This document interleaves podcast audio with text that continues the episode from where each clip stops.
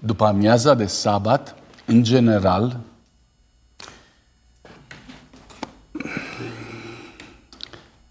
este mai festivă.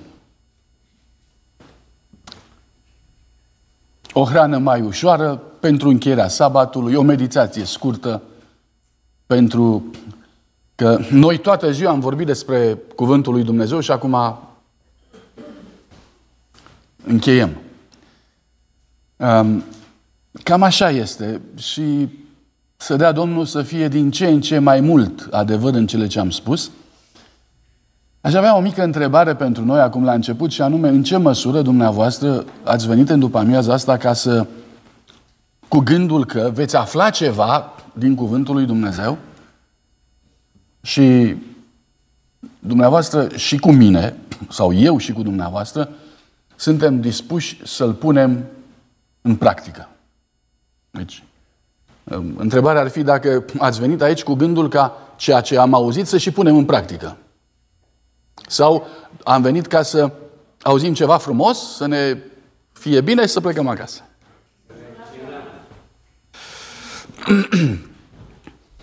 Uh, fratele Gian spunea, am venit să ne închinăm. Vreau să vă mărturisesc că, din câte înțeleg, închinarea presupune un act de predare înaintea lui Dumnezeu și un act de ascultare. și dacă lucrurile stau așa, revin la întrebarea mea. Suntem dispuși să punem în aplicare ce vom învăța? Pentru că s-ar putea ca să fie puțin greu. Nu greu de aflat sau de învățat, ci mai greu de aplicat. Um, vi s-a întâmplat vreodată să vină la cineva, cineva la dumneavoastră să vă spună următorul lucru? Uite, îți spun ceva. Dar să nu mai spui. Vi s-a întâmplat? În mod concret s-a întâmplat așa ceva cu un timp în urmă, nu odată de mai multe ori și am spus, uite, dacă ai de gând să, să-mi spui ceva și o să nu spun mai departe, te rog să nu mai îmi spui. Păi de ce să nu-ți mai spun? Ce ziceți, de ce n-ar trebui să spună? Punctul numărul 1. Că nu sunt duhovnic. Că dacă în biserica lui Isus Hristos ar fi vreun duhovnic la care să te duci și să te spovedești și el să-ți ierte păcatele, ar avea rost.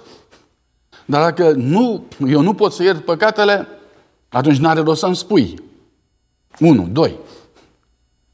Dacă îmi spui și nu sunt duhovnic și n-am voie să fac nimic în legătură cu ceea ce tu îmi spui, înseamnă că mă faci părtaș la ceea ce tu îmi spui.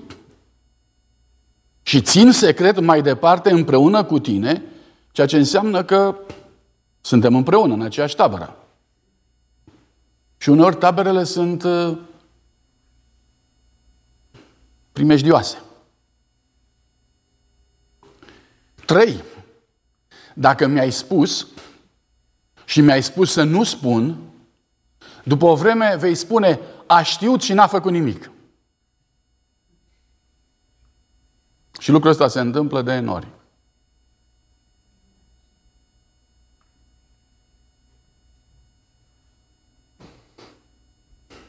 E o mare responsabilitate libertatea pe care o avem și care ne-a dat Dumnezeu.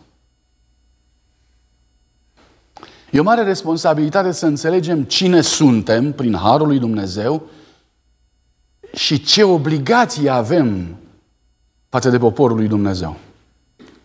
Nu obligații uh, prin faptul că suntem constrânși, ci obligații prin faptul sau prin noblețe, prin chemare, prin faptul că suntem chemați să veghem unii asupra altora. E foarte ușor să strângi lucrurile rele,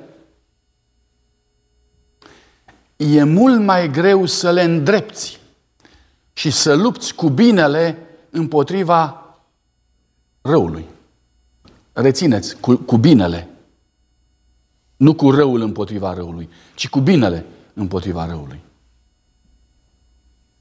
E foarte ușor să te faci că nu știi nimic. Și în ultima vreme, ce este cel mai primejdios, este foarte ușor să fii tolerant față de rău și urât. E foarte ușor să fii tolerant față de rău și urât. E foarte ușor să spui că e mai înțelept așa. E foarte ușor să nu te doară. E foarte ușor să zici, nu mă bag. Și întrebarea este, ce fel de om devii atunci când nu te bagi, când ești tolerant față de rău și urât, când nu-ți pasă, când nu te doare? Ce fel de om devii? Sau ce fel de om devii atunci când te doare, îți pasă, lupți cu binele împotriva răului, te duci și îți pasă de fratele tău și răspunzi la întrebarea uh, unde e fratele tău? Și răspunzi la întrebarea aceasta. Gândul acesta își are rădăcinile în momentul în care Domnul l-a trimis la David pe Nathan. Spuneți-mi de ce Nathan a început cu o pildă. De ce nu s-a dus direct la David să-i spună ă, știi ce ai făcut? Domnul mi-a arătat că ai făcut asta, asta și asta. De ce a început cu o pildă? Poftim? Un fel de diplomație în care el să vadă în ce situație este, da? Mulțumesc. Altceva, mai sunt gânduri. De ce a început cu o pildă?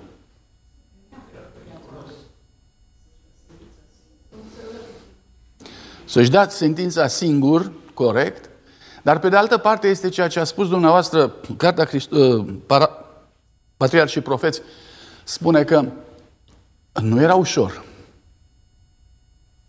Și Nathan s-a temut. Nathan nu s-a dus înaintea lui David fără să riște. David ajunsese în momentul acela la o glorie în așa fel încât nimeni nu-i stătea înainte. Am vorbit acum câteva ore în, în studiul nostru despre faptul că împărăția lui era de la Egipt până la Eufrat. Toți cei din jurul său nu îndrăzneau să mai miște. Domnul era cu el, era puternic, cuvântul său era lege în Israel și era riscant. Știți că nu m-am gândit la asta prea mult când am citit altă dată Sfânta Scriptură. Acum când am văzut în Cartea Patriarhi și Profeți că s-a temut, mi-am dat seama că misiunea uh, profetului n-a fost ușoară.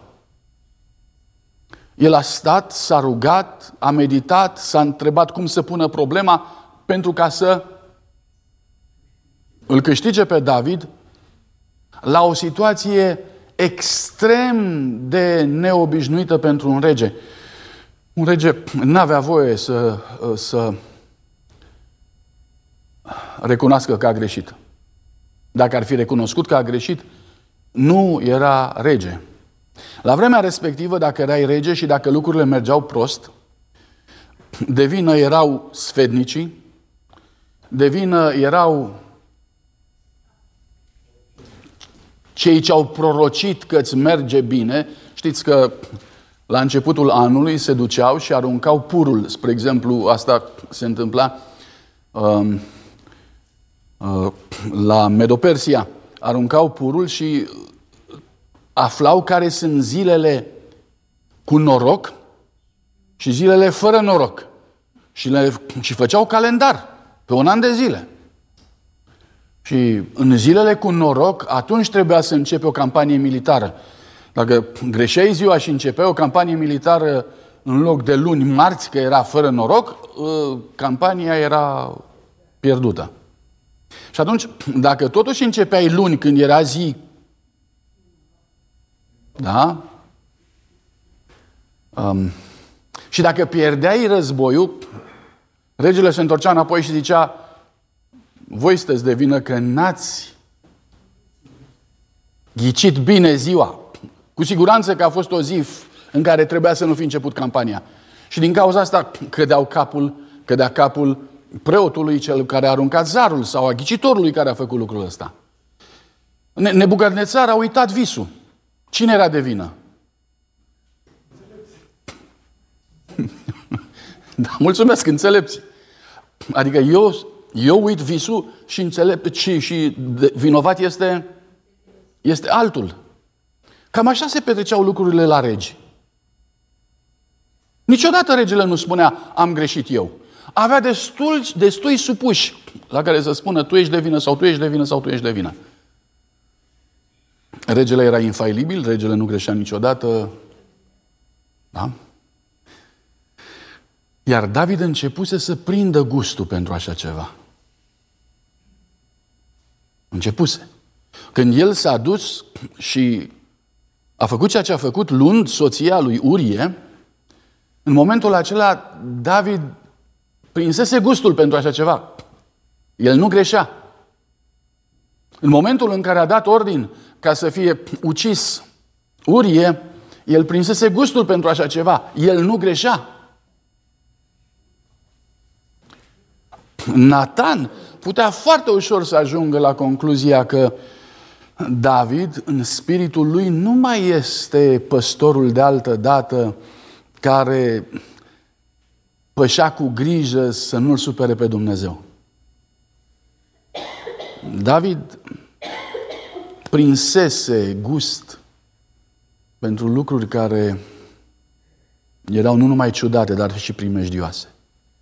Și atunci, pe fondul ăsta, prorocului este teamă. Dar vă rog să observați că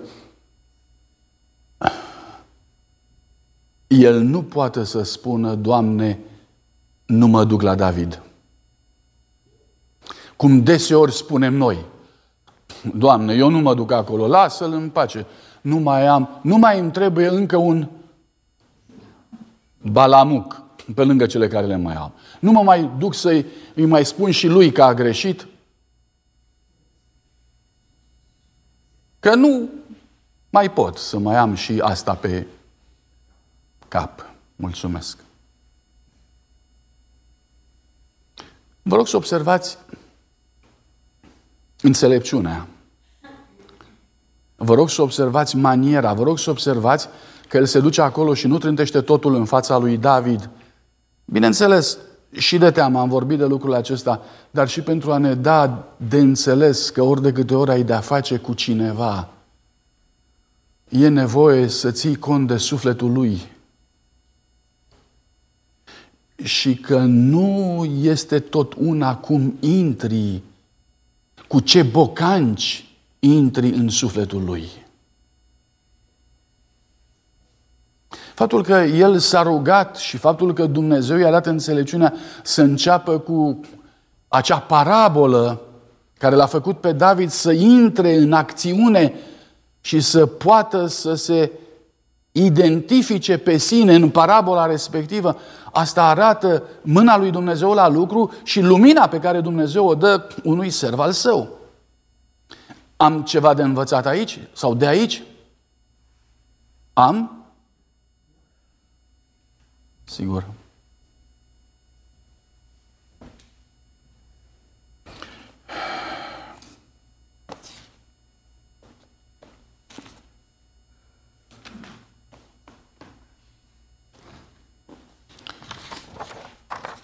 Modul în care poporul lui Dumnezeu are de a face cu păcatul și cu neprihănirea, modul în care el lucrează reflectă până la urmă caracterul acestui popor și vorbește foarte mult de omul pe care Domnul Isus Hristos îl formează. Vreau să citesc câteva rânduri pentru noi acum. Pentru că sunteți agenți morali liberi, Ce înseamnă agenți morali liberi?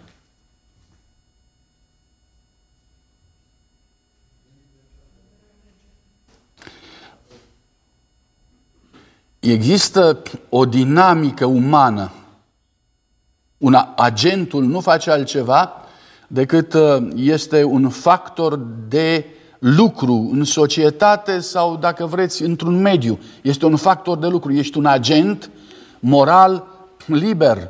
Prin faptele tale modifici mediul înconjurător, îl așezi, îl lucrezi, îl transformi într-o grădină sau, dacă vreți, într-un război. Pentru că ești un agent moral liber, răscumpărați cu un preț infinit. Dumnezeu vă cheamă să vă afirmați libertatea și să angajați puterea dată de Dumnezeu vouă ca oameni liberi ai împărăției lui Dumnezeu. Soli către tineret, pagina 29. Uh, foarte concentrat citatul acesta. Vorbește despre modul în care trebuie să fim, despre cine ar trebui să fim. Mai citesc o dată. Dumnezeu vă cheamă să vă afirmați libertatea, faptul că sunteți liberi, și să angajați puterea dată de Dumnezeu vouă, să angajați o putere dată de Dumnezeu, voi sunteți aceia care o aveți și care o folosiți mai departe. Și cu puterea lui Dumnezeu sunteți agenți de lucru a împărăției sale. Cu puterea dată de Dumnezeu vouă să vă afirmați ca oameni liberi ai împărăției lui Dumnezeu. Adică ca oameni care chiar se simt bine în împărăția lui Dumnezeu. Ca oameni care chiar sunt aici pentru că vor. Că legile împărăției lui Dumnezeu le aparțin. Că ei se simt în împărăția lui Dumnezeu ca peștele în apă. Că împărăția lui Dumnezeu este mediul nostru de viață. Ca oameni liberi. Această libertate pe care ne-o dă Dumnezeu este, este o, extrem de provocatoare. Dumneavoastră nu sunteți, nu sunteți sub presiunea sau sub jugul nimănui. Nimeni nu vă apasă conștiința, nimeni nu vă obligă la un fel de a fi, nimeni. Nici comitetele, nici pastorul, nici conferința, nici Uniunea, nimeni. Dumneavoastră sunteți liberi. Singurul față de care aveți responsabilitate este Dumnezeu. Dificultatea care ne face să înțelegem greu situația aceasta este faptul că Dumnezeu a dat în biserică pe unii ca să aibă grijă de turma lui Dumnezeu. Și atunci, în timp ce dumneavoastră sunteți liberi și sunteți responsabili doar față de Dumnezeu, cei ce sunt puși în biserică pentru ca să aibă grijă de biserică, sunt investiți cu autoritate tot a libertății, tot cu autoritate liberă, nu știu dacă putem înțelege bine, o autoritate liberă. O autoritate care vă dă libertatea dumneavoastră. Și față de care trebuie să vă raportați în continuu. Apostolul spune, ascultați în Domnul de părinții voștri. Le spune copiilor,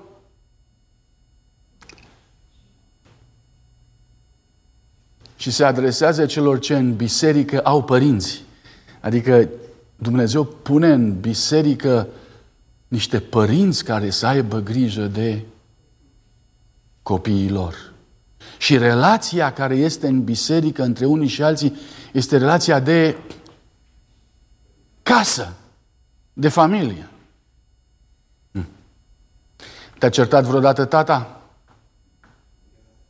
Dacă nu te-a certat niciodată tata, e foarte greu să înțelegi cum e biserica. E foarte greu. Dacă te-a certat vreodată tata și ai dat dreptate și ai înțeles de ce te-a certat, atunci poate că înțelegi ce vrea Dumnezeu cu tine atunci când ești, când îți spune că ești liber să asculți. Ești liber să asculți. Vreau să observați, ești liber să asculți, pe de altă parte, ești liber să avertizezi,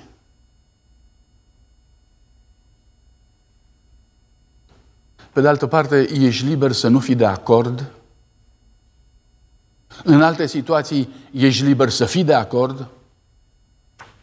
Cine este arbitru în toată treaba asta? Cine? Că dacă mergem așa, totul se va transforma într-o harababură. Cine arbitrează toată situația asta? Fiți responsabil față de cuvântul lui Dumnezeu. Fiți responsabil față de Dumnezeu însuși.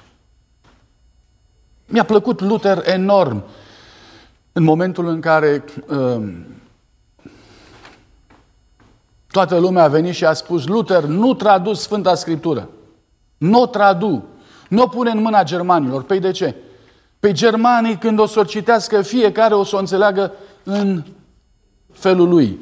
Și în loc de o singură religie, cum suntem acum, vom fi cu sutele. Astăzi am ajuns cu miile, cu zecile de mii, dar nu contează. Și Luther a zis, dar nu mă interesează. Decât să mai fie vreun om care să își lege conștiința lui de conștiința altui om, astfel încât să-l robesc față de un alt om, mai bine să se întâmple orice, dar vreau ca fiecare om să își lege conștiința de Dumnezeu.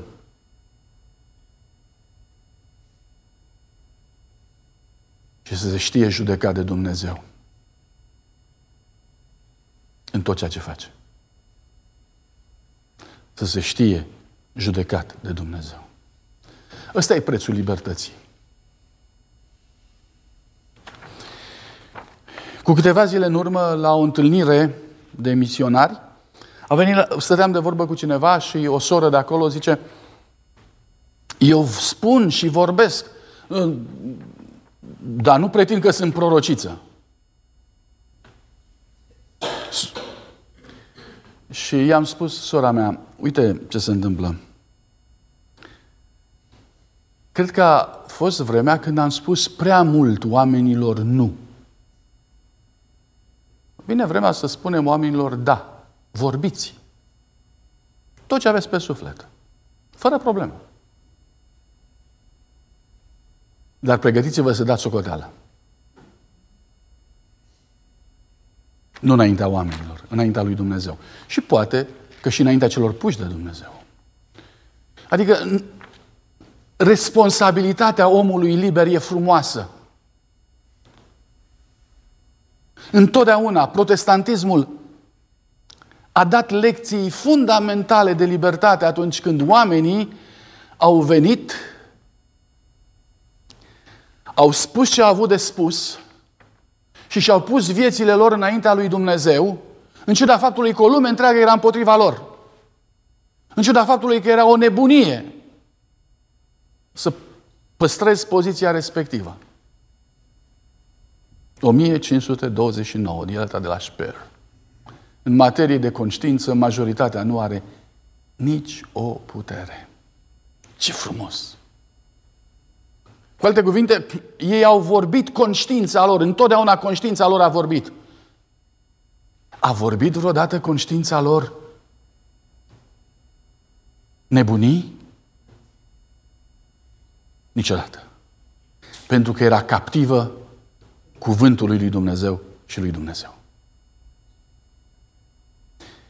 Nu, nu, fiți, nu fiți robi oamenilor, nu vă dați robi oamenilor, dar stați ca robi ai lui Iisus Hristos. Vom fi mult mai atent dacă vom fi robii lui Iisus Hristos decât dacă suntem robi oamenilor. Sunteți de acord cu mine? La un moment dat, Apostolul Pavel spune, oameni buni, Fiți credincioși stăpânilor voștri, nu numai când sunt ei de față, ci și mai ales în lipsa lor. Păi să nu scap, nici când pleacă să nu scap de ei. M-am săturat. Nici când pleacă.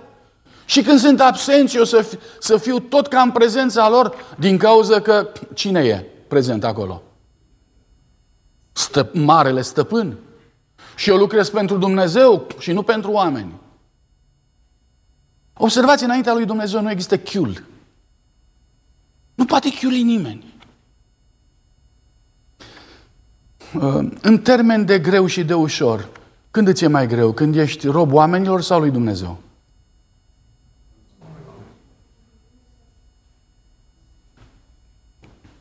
În fața lui Dumnezeu trebuie să fii continuu conștiincios. În fața oamenilor mai ai și momente de pauză. Dacă îți place Dumnezeu, dacă îl iubești pe Dumnezeu, a fi conștiincios nu e un efort. Că ești ca peștele în apă. Dacă nu-ți place, atunci cred că o scoți mai bine la capăt cu oamenii. Nu vi se pare? Dacă nu-ți place, cred că mai bine te descurci cu oamenii, că ei îți mai dau și pauză. Mai pleacă, mai nu bagă de seamă, mai te lasă, mai... O scoți mai bine la capăt așa. Cu Dumnezeu nu ai decât o șansă. Ori să-ți placă,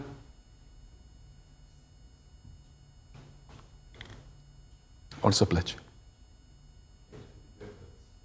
E legea libertății. Așa este. Despre asta vorbim. Dumnezeu cheamă bărbați a căror inimi sunt tari ca oțelul. Spuneți-mi de ce spune bărbați, că aici sunt și femei între noi. Iar astăzi, dacă spui bărbați și sunt și femei, uh, femeile astăzi se simt uh, ofensate. Știți treaba asta, da? Vreau să vă întreb, de ce zice bărbați? De ce nu zice uh, Dumnezeu cheamă bărbați și femei ale călor inimi sunt tari ca oțelul? O să citesc tot uh, citatul și să vedeți că nu este o greșeală, este chiar în intenție. Dumnezeu cheamă bărbați ale căror inimi sunt tari ca oțelul, care sunt neclintiți în ceea ce privește integritatea, neînfricați de împrejurări. El cheamă bărbați care vor rămâne despărțiți de vrăjmașii adevărului. El cheamă bărbați care nu vor îndrăzni să recurgă la metode firești. De trei ori în același paragraf cheamă bărbați. De ce bărbați și nu femei?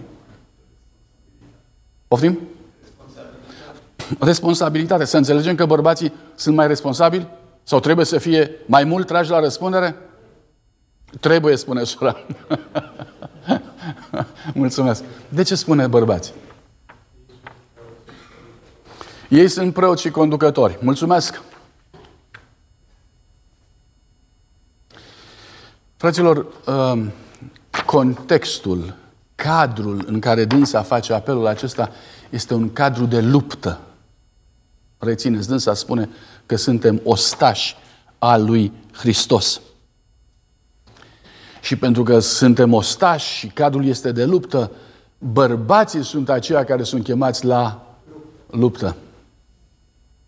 Spiritul în care se desfășoară viața creștină nu este un spirit de lasă-mă să te las, este un spirit de comoditate. Spiritul în care se desfășoară viața de credință este un spirit al oamenilor neînfricați, liberi, puternici, gata să se exprime înaintea lui Dumnezeu și înaintea oamenilor întotdeauna.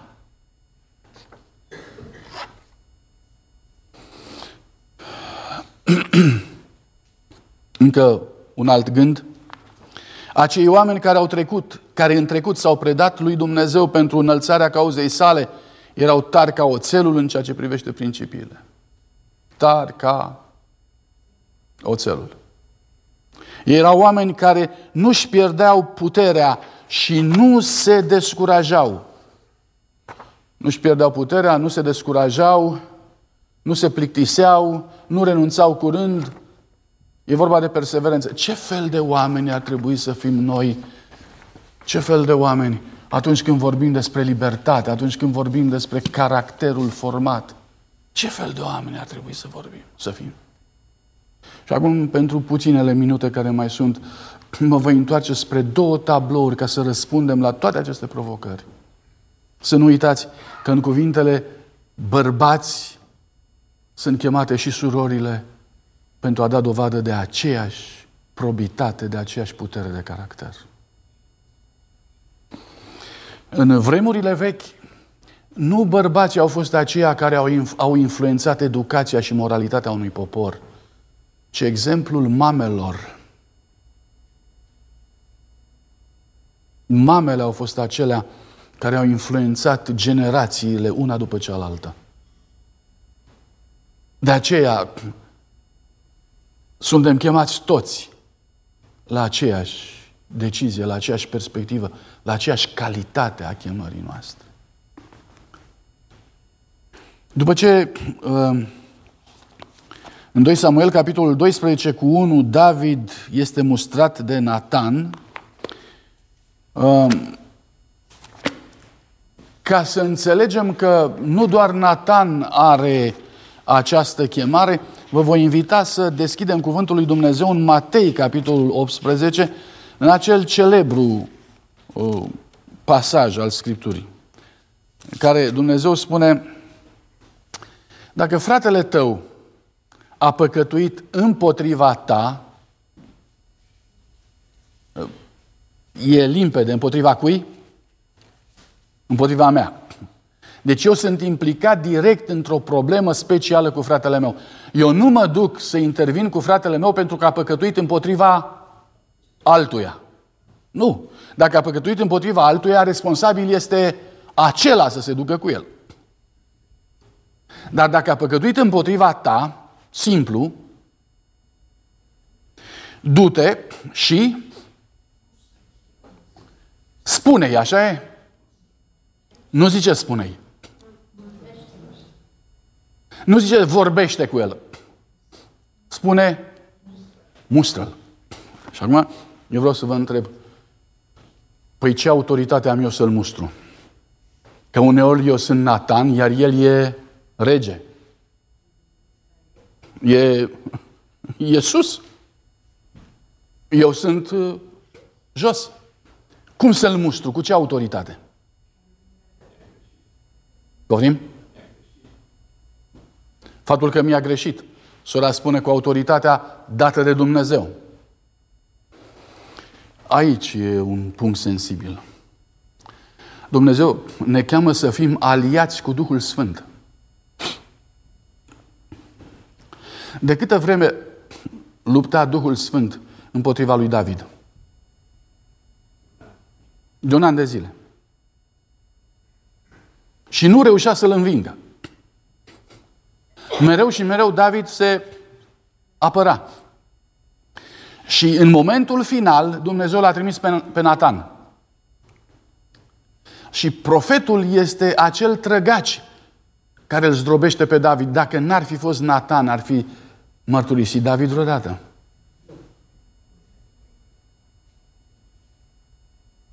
Nu știu. Dar Dumnezeu îl folosește pe Nathan pentru ca David pur și simplu să înceteze lupta și să se predea. O luptă care dura de peste un an de zile. Și David nu reușea să iasă din situația asta.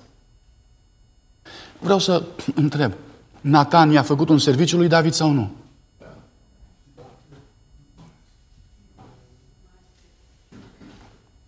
Un mare serviciu.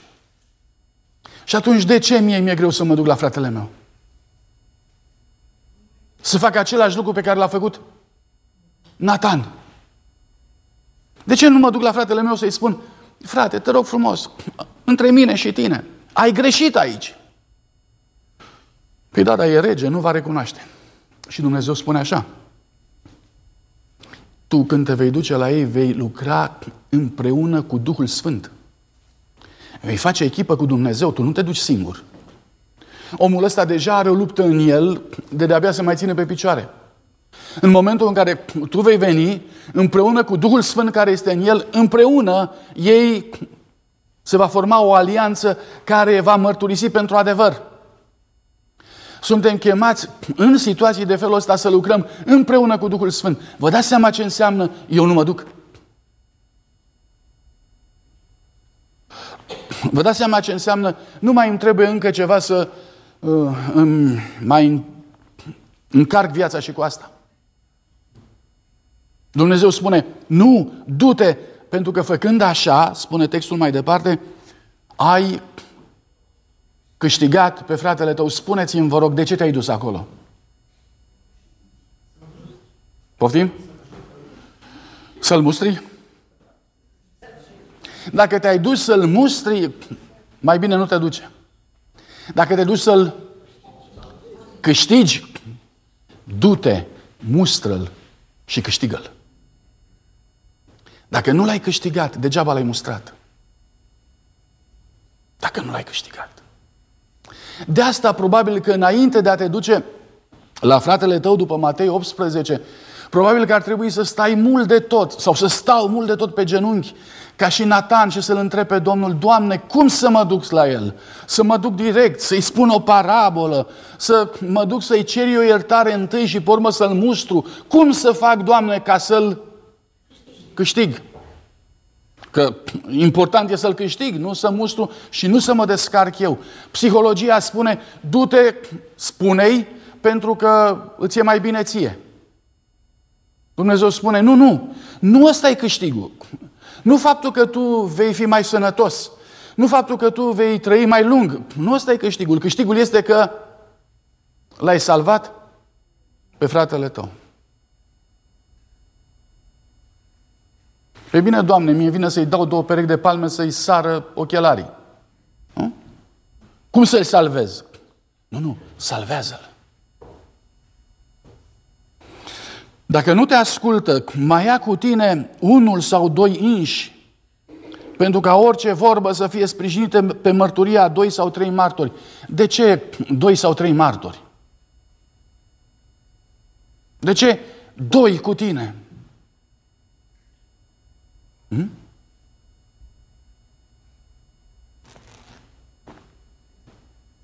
Lucrează Duhul Sfânt în el. Te-ai dus și tu și i-ai pus lucrurile în față în forma cea mai bună pe care experiența și Duhul Sfânt te-a învățat să o pui. De ce să mai ai încă doi?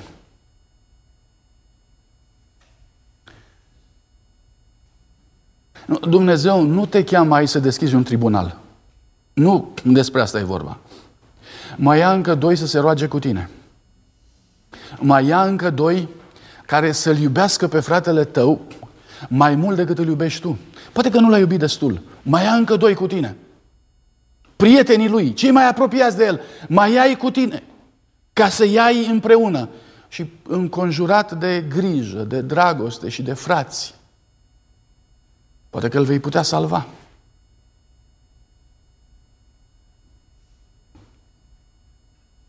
Dacă nu vrea să te asculte, spune-l bisericii.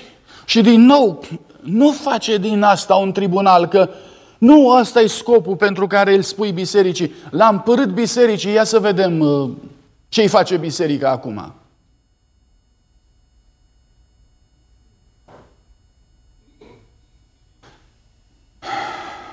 Și pentru ca să-l salvezi.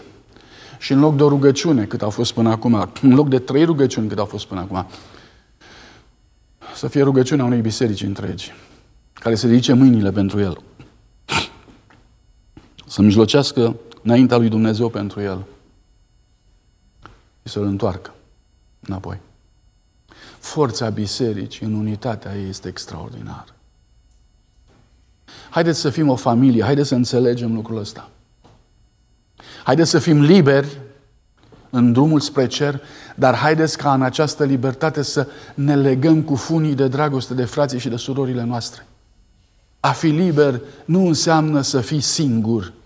A fi liber înseamnă să fii cu poporul tău.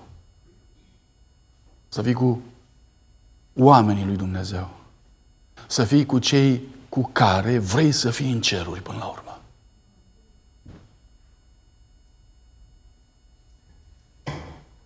Te-ai gândit vreodată? E un gând atât de ușor și în același timp atât de absurd să te uiți în sală, în biserica ta și să te întrebi cu cine nu vreau eu să fiu în cer. Cu cine nu vreau. Și vei descoperi, frații mei, că în ciuda faptului că teoretic eu nu voi spune niciodată nu vreau să fiu cu fratele sau cu sora în cer, în ciuda acestui fapt există undeva în subconștient această idee că uh, eu voi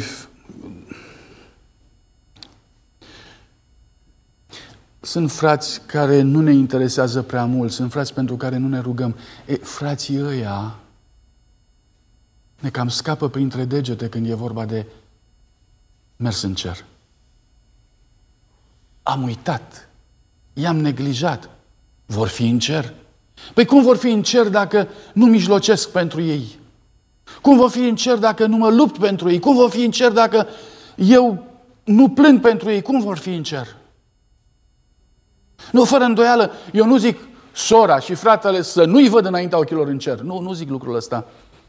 Numai că uit să mă rog, uit să mă lupt pentru ei și când e vorba că îl văd făcând uh, anumite lucruri, zic, și așa ăsta, numai de asta e bun.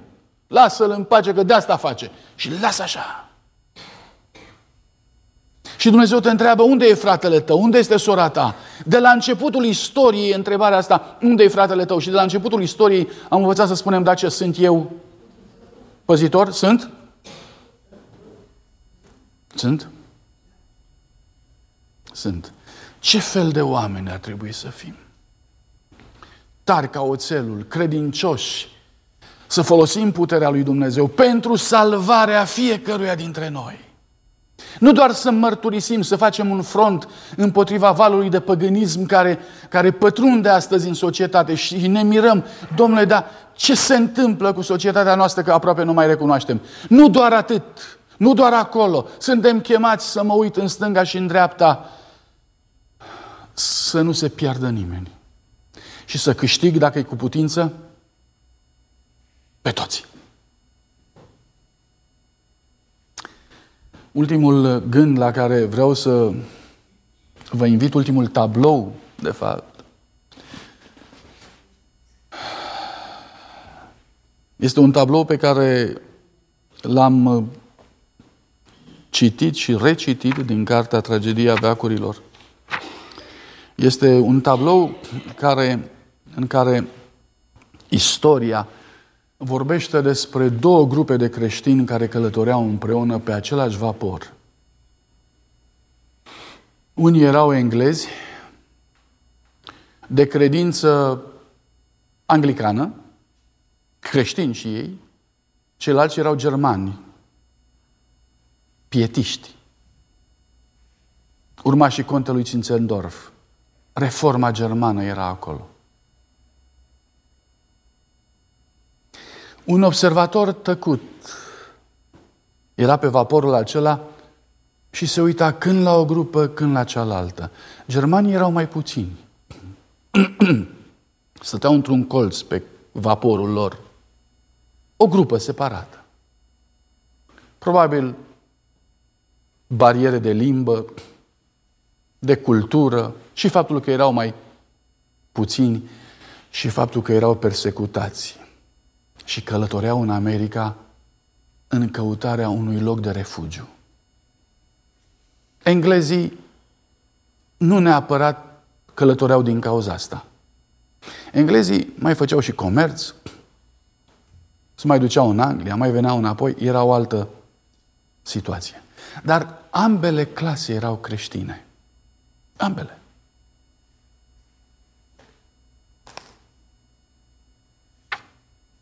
Auziți ce spune istoria despre ei. Deci, încă o dată, ce fel de oameni ar trebui să fim? Recapitulez. Oameni liberi, pe de-o parte. Pe de altă parte, plini de dragoste față de frații noștri. Oameni liberi ca să nu ținem cont de nimeni și de nimic. Sau liberi să ținem cont de nevoile fraților noștri.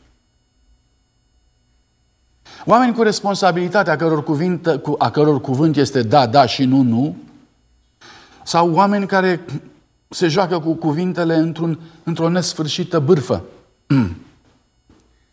Oameni care sunt tari la principii și când zic da, își onorează cuvântul, alții care zic da și pe urmă și-au cuvântul înapoi. Între toate aceste posibilități în care noi suntem chemați să reprezentăm personalitatea Domnului Isus Hristos, iată imaginea, dumneavoastră o știți, o cunoașteți, nu e nimic nou, aș vrea să o mai citim o dată. Am observat cu mult timp înainte marea seriozitate a comportamentului lor. Se referă de grupa germană sau la grupa germană. Ei dăduseră o dovadă continuă despre umilința lor, îndeplinind pentru ceilalți călători niște servicii pe care niciunul dintre englezi nu era dispus să le facă. Erau pe corabie sau pe vapor și acolo era nevoie de câte ceva. Și ori de câte ori apărea vreo muncă de rob și de slugă, germanii erau acolo și făceau servicii pe care englezii nu le-ar fi făcut pentru nimic în lume. Erau liberi? Erau liberi? Iată o grupă de protestanți, de oameni liberi al lui Isus Hristos, care erau liberi să slujească celorlalți. Este un soi de libertate care învață pe oameni să trăiască frumos. Este un soi de libertate care nu te învață să arunci toate de la tine și să nu-ți mai pese, să nu te intereseze, să fii tu singur și atât. Este un soi de libertate în care oh, faci servicii celuilalt fără să-și ceară, fără să-ți pese, fără să te uiți că sunt înjositoare sau nu. Pentru serviciile făcute, ei nu doreau să primească nicio plată, spunând că era spre binele inimii lor mândre să se umilească. Putem uh, înțelege gândirea, logica. În momentul în care cineva avea nevoie, Fratele german se ducea și făcea serviciul acela mulțumindu-i că celălalt are nevoie de serviciul lui pentru că i-a dat posibilitate să să se umilească. Frate, nu vrei să mai îmi dai posibilitatea să mă mai umilesc o dată? Câți dintre noi gândesc așa? Te rog frumos, mai cheamă-mă, dăm posibilitatea să mă mai umilesc o dată înaintea ta și înaintea lui Dumnezeu. Am nevoie de serviciul ăsta. Câți dintre noi spun asta.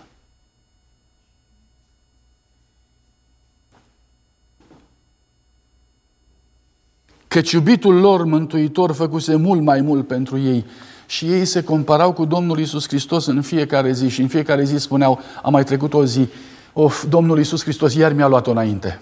Iar a făcut mai mult decât am făcut eu. Doamne, ajută-mă să vină ziua de azi în care să fac cum ai făcut și Tu. Foarte foarte provocator, foarte nou. Ține de noul legământ, ține de ce n-am mai auzit, deși auzim de fiecare dată. Fiecare zi le dăduse ocazia să arate blândețea pe care nicio provocare nu o putea clinti. Oh. Eu consider că a fi erou înseamnă să mă lupt și să biruiesc. Ei considerau că a fi erou înseamnă să aibă o blândețe care să fie mai puternică decât orice provocare. Nu vi se pare că lucrurile sunt pe dos? O blândețe mai puternică decât orice provocare era idealul lor de creștin. Asta însemna să fii erou din punctul lor de vedere. Dacă erau îmbrânciți, loviți, doborâți, se ridicau și porneau mai departe, dar nu s-a auzit nicio plângere din gura lor. Niciodată. Doamne, cât de mult am de învățat eu. Numai când citesc aceste lucruri îmi dau seama cât de mândru sunt.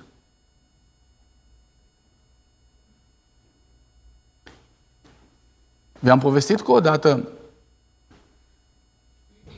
am vrut să păstrez un loc de parcare într-o zonă foarte aglomerată. Și m-am așezat, așa, în carne și oase, în parcarea respectivă și am spus soției mele, tu du-te uh, și vină pe partea aceea că n-avea cum să o parcheze. Până vii tu, eu țin parcarea. Și între timp a venit un trac din la mare și a venit să intre în parcare. Și eu nu m-am dat la, nu m-am dat la o parte. De niciun fel. A venit să intre în mine și nu m-am dat la o parte de niciun fel. Și a venit și în ultima clipă a virat și roata lui a fost la vârful pantofilor mei. Și eu nu m-am dat la o parte. Mi-e greu să vă spun, dar spun lucrul ăsta ca o ilustrație a ceea ce suntem. Cred că lucrul ăsta se uh, reflectă în mai mulți. Și apoi a coborât un tânăr, jos. Dă-te la o parte, că aici e parcare, eu trebuie să parchez pe dar eu țin locul pentru... Nu există!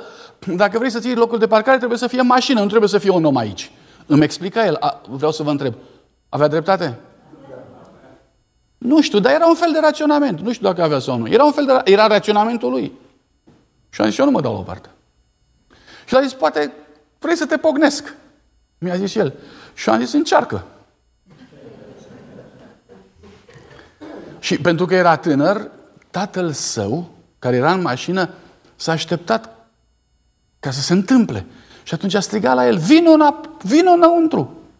Ca nu cumva, supărat, să încerce treaba asta. A venit, l-a luat și au plecat. Când s-au dus la 3-4 metri încolo, m-am trezit și eu. Singur, cu pantofii întregi, dar necreștin. Total nemulțumit de mine. Și am strigat după el, hei, vin înapoi și parchează. A plecat. Nu uit. De asta vă spun, numai când citesc îmi dau seama că eu nu sunt așa. Și citesc aici, dacă erau îmbrânciți, loviți, doborâți,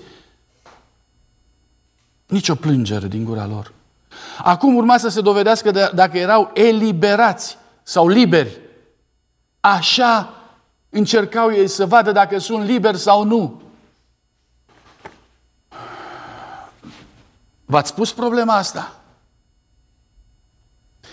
Te îmbrâncește cineva, dă cu tine cineva jos. Și dacă nu ți se rupe eul, atunci ești liber. Dacă nu sare siguranța, atunci ești liber. Citesc încă o dată. Ei doreau să vadă dacă erau eliberați de spiritul fricii, al mândriei, al mâniei și răzbunării. Este un anume spirit care ne ține robi. Noi zicem că suntem liberi. Noi vorbim despre libertate. Dar iată aici niște elemente spirituale mai presus de noi, care ne țin sub gheara lor. Spiritul, ziceți împreună cu mine, spiritul fricii, mâniei, uri, haideți să o citesc. Fricii, mâniei, mândriei și răzbunării. Mândriei și răzbunării. Chiar în timpul psalmului ce deschidea slujba lor, făceau altarul împreună, toată grupa, și lucrul ăsta atrăgea atenția omului care era acolo și care îi urmărea. Marea s-a dezlănțuit și a sfârmat în bucăți vela principală, iar un val a acoperit vasul și s-a revărsat pe punte ca și când adâncul ne înghițise. Printre englezi s-a produs o panică grozavă. Dar germanii cântau în liniște. A venit vremea probei. A venit momentul când fiecare clădire, fiecare proba ceea ce clădise cu foc. Și unii au fost mistuiți pentru că erau paie, fân, trestie, iar alții au rămas mai departe acolo. Diferența este extraordinară, dar este și extrem de provocatoare.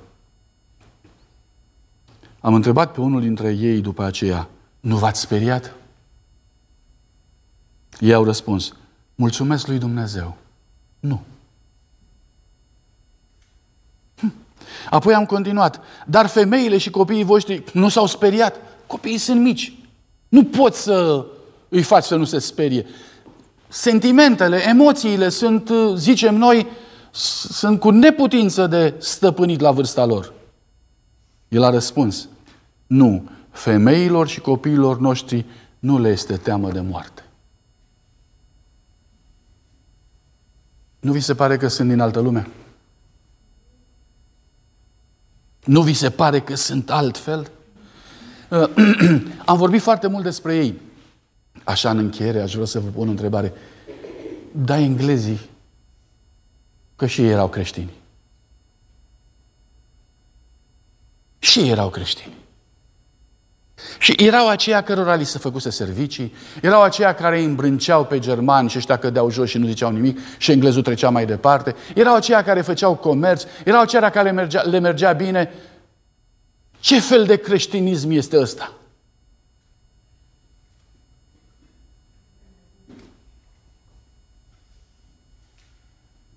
Și ajung să mă întreb acum eu, ce fel de creștinism dacă ar trebui să mă refer la cele două grupe, în ce categorie sunt eu?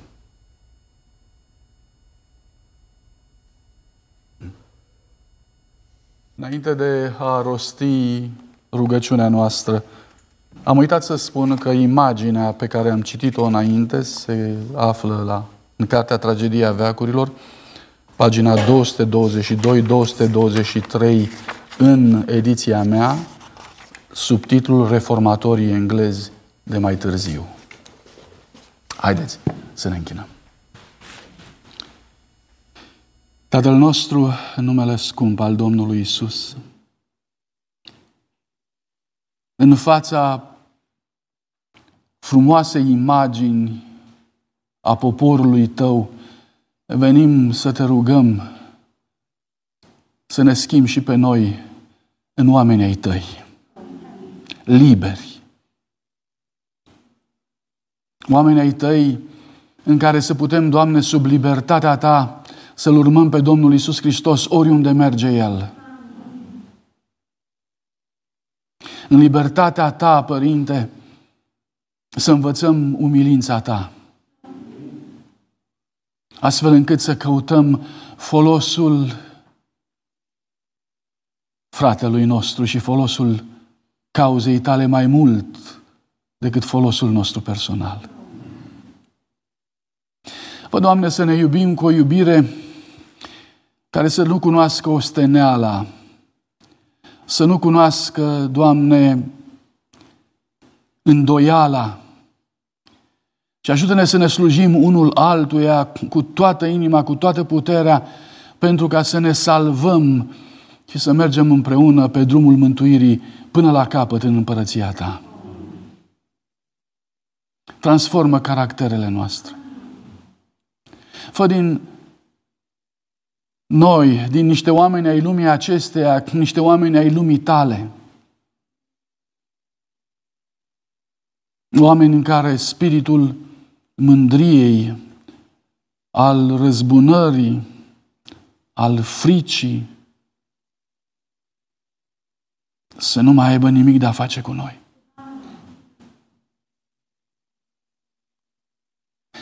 Fă, Doamne, să ne angajăm ca să fim păzitori de frați și surori. Cu toată inima. Cu toată dragostea. Pentru ca niciunul să nu cadă, ci toți să moștenim împărăția cerurilor. Ajută-ne să nu trecem cu vederea pe niciunul dintre frații noștri surorile noastre. Ci fă, Doamne, ca să dorim să fim cu toți în împărăția Ta. Te-am rugat în numele Domnului Isus. Cerem puterea Duhului Tău cel Sfânt pentru schimbare și îți mulțumim. Amin.